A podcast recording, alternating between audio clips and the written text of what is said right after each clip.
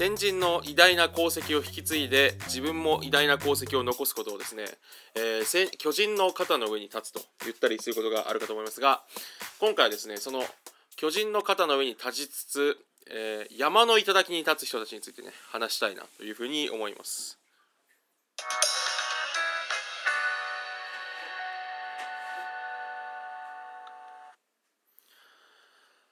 MC がそのこれっていうね今回はですねあの登山家のあのニルマル・プルジャっていいよねという回でお話ししたいなと思います。えっとですねあのこの人は本当にただ単に私この間ちょっとペロッと見ただけっていうような状態なんですがちょっとあまりにもすごすぎるんでこれ共有しといた方がいいだろうというねことでした。ってのもあのですねもうとにかく多分天才というかちょっと多分異常な人物多分やばい人っていうことだと思うんででこの人がそのこれから成し遂げるその人類史上に残る大業績みたいのは多分チェックしていった方がおもろいんちゃうかなと思うのでこの話をしたいなと思います。であのまず最初にニルマル・プレジャさんって何者やねんって話なんですけどあのネパール出身の方の登山家ですね登山家ですいやその最初から誰やねんって話だったんですけど登山家ででですねあのこう地球上にあるその 8000m 超え地球上にあるって言ってるのかんですけど 8000m 超えの山のですね頂がなんか地球上に14個あるらしいんですけどその14個の山の頂をですね、えー、ものすごいペースで登った人なんですね。でそれが、えっとまあ、もったいぶって言い過ぎなんですけど皆さんちょっと考えてほしいんですけど今までその 8000m 超えの山14個を最速で登回りきる一番最初の山登ってから一番最後の山登るまでに何年かかるかっていうのは最速記録が7年だったんですよね今まで。7年。じゃあプルジャさんってどれぐらいの期間でこの14個の山登ったと思います？これ皆さん考えてほしいですけどあのなんとですね衝撃のあの7ヶ月っていう。えー、っていう。その7年今までかかってたんですよ。っていうのも 8000m 超えの山ってなんかあの頂上付近はですね地上の3分の1程度しか、えーと、酸素がない状態でもうちょっとでもこうなんですかね一歩踏み出すごとに息切れるみたいな。あのそんなところですごいペースで活動なんかしたら意識が朦朧としてブラックアウトしたりとかあとなんかその幻覚が見えたりするぐらいやばい場所なので普通はですねその綿密にトレーニングをしてでその 8,000m に近い場所に体を慣らす期間をしばらくとって体を慣らした後にやっと登るみたいな感じらしいんですけどどうもですねあのプルジャさんってなんかそのなんですかね人と比べて特別その高いところが得意らしくてなんかほとんど順応期間がかからないらしいんですねでそれはまずありえなくてそれによってですねそのどんどんアタックできるっていうその高い山にで 8,000m 超えの山ってその例えば K2 っていう山だったらあの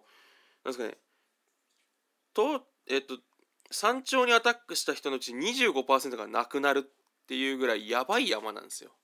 そういう山も含まれているところであの彼のですね得意な身体能力によってえっと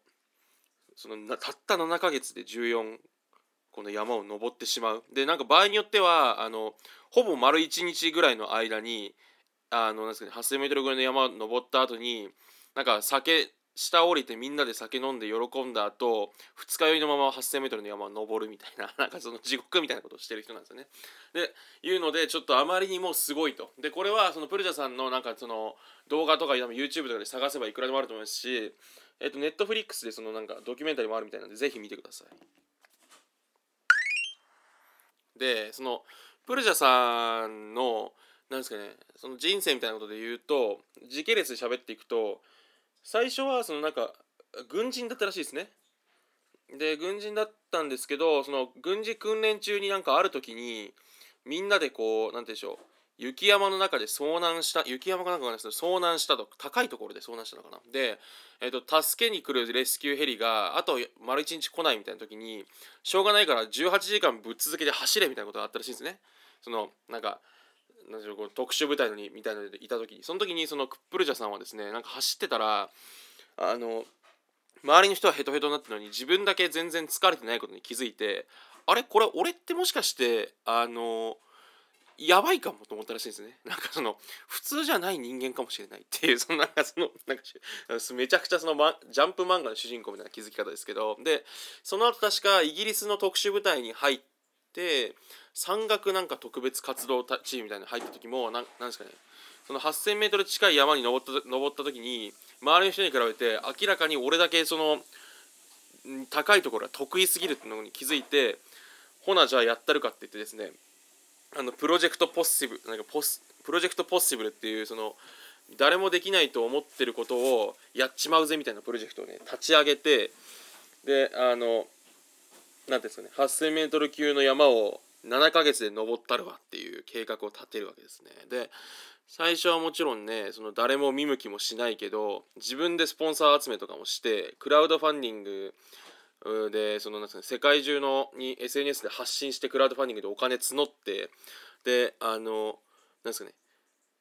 毎日高所トレーニングを積んだりクライミング技術の練習をした後になんか寝る前に企業になんか何百通って連絡あのメールを送りまくるみたいな その化け物みたいなことをしてでお金集まらなかったけど無理やりそのプロジェクトを開始すると。でプロジェクト開始後もすごくて1個目の山か2個目の山でこう何ていうんですかね 8,000m 超えの山の 8,000m の頂上付近であのなんか遭難して死にかけてる登山家がいることを発見してなんか発見したとかなんか無線かなんかで聞いて即助けに行くみたいな。自分のプロジェクトもあるのに人助けに行ったりとか。でなんかもう一個の別の山だとその 8,000m 超えのところで遭難して死にそうになってる人を助けに行ってあげてその上で何て言うんでしょうそのなんか近くのベースキャンプにいる人たちに連絡して「お助けくれあなんかやばいから助けに来てくれ」って言ったら誰も助けに来ないみたいな。登山家が。で、まあ、どうも確かにその山の中だとルールはその自分の命が最優先だから人のこと助けて自分も死んだら元も子もないみたいな世界観らしいんですけどなんかそういうのも関係ないくすぐ人を助けに行ってあの、まあ、もう結局そのなんですかね、まあ、他の人が助けてくれないから他の人が助けに来てくれないからその助けに救助は失敗しちゃうんですけどでも何ていうんですかね。それぐらいのリスクを取ってるんですよ。14個のその 8,000m 級の山を1個登るだけでもみんな必死のところを14個たった7ヶ月の間に残登ってる間に2人も 8,000m 超えの場所で人を助けるっていうね。あの地獄の人なんでちょっとやばすぎるなっていう。でこの人は、えっと、なんか最近のまた別の意見だと K2 っていう世界で 2, 2番目に高い山になんか無酸素その酸素ボンベつけずにしかもそのなんか冬の時期めちゃくちゃその条件が厳しい冬の時期に登りきるみたいなことをやっててちょっとですねどうも、えー、異常な人だなということですね。でですねあの最最後に総括じゃないですけど最近ね私あのちょっとだけ登山家のねなんか動画みたいなの見るのちょっとなんかハマってきてましてでもやっぱすごいですよねその大自然になんか身一つで挑んでいくロマン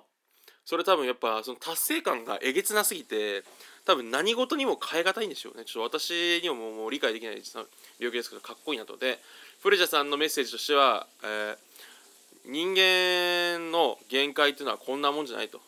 あのやりゃできないことなんてない不可能なんてないってことを発信したいみたいなことを言ってるんですけど熱っていう。あの熱っていう。あのいやあんたすごすぎてそれあんたにそれ言われたら確かに私のこのねちっぽけなあの何ですかあのねこうやらなきゃいけないこととかうんぬんかんぬんはまあそれはやんなきゃあかんのよなって思わされますよね。っていう話で皆さんもねあのぜひえっ、ー、とあのニルマル・プルジャさんのねことを調べてください。はい。半端ねえなと思った話でした。今回は以上です。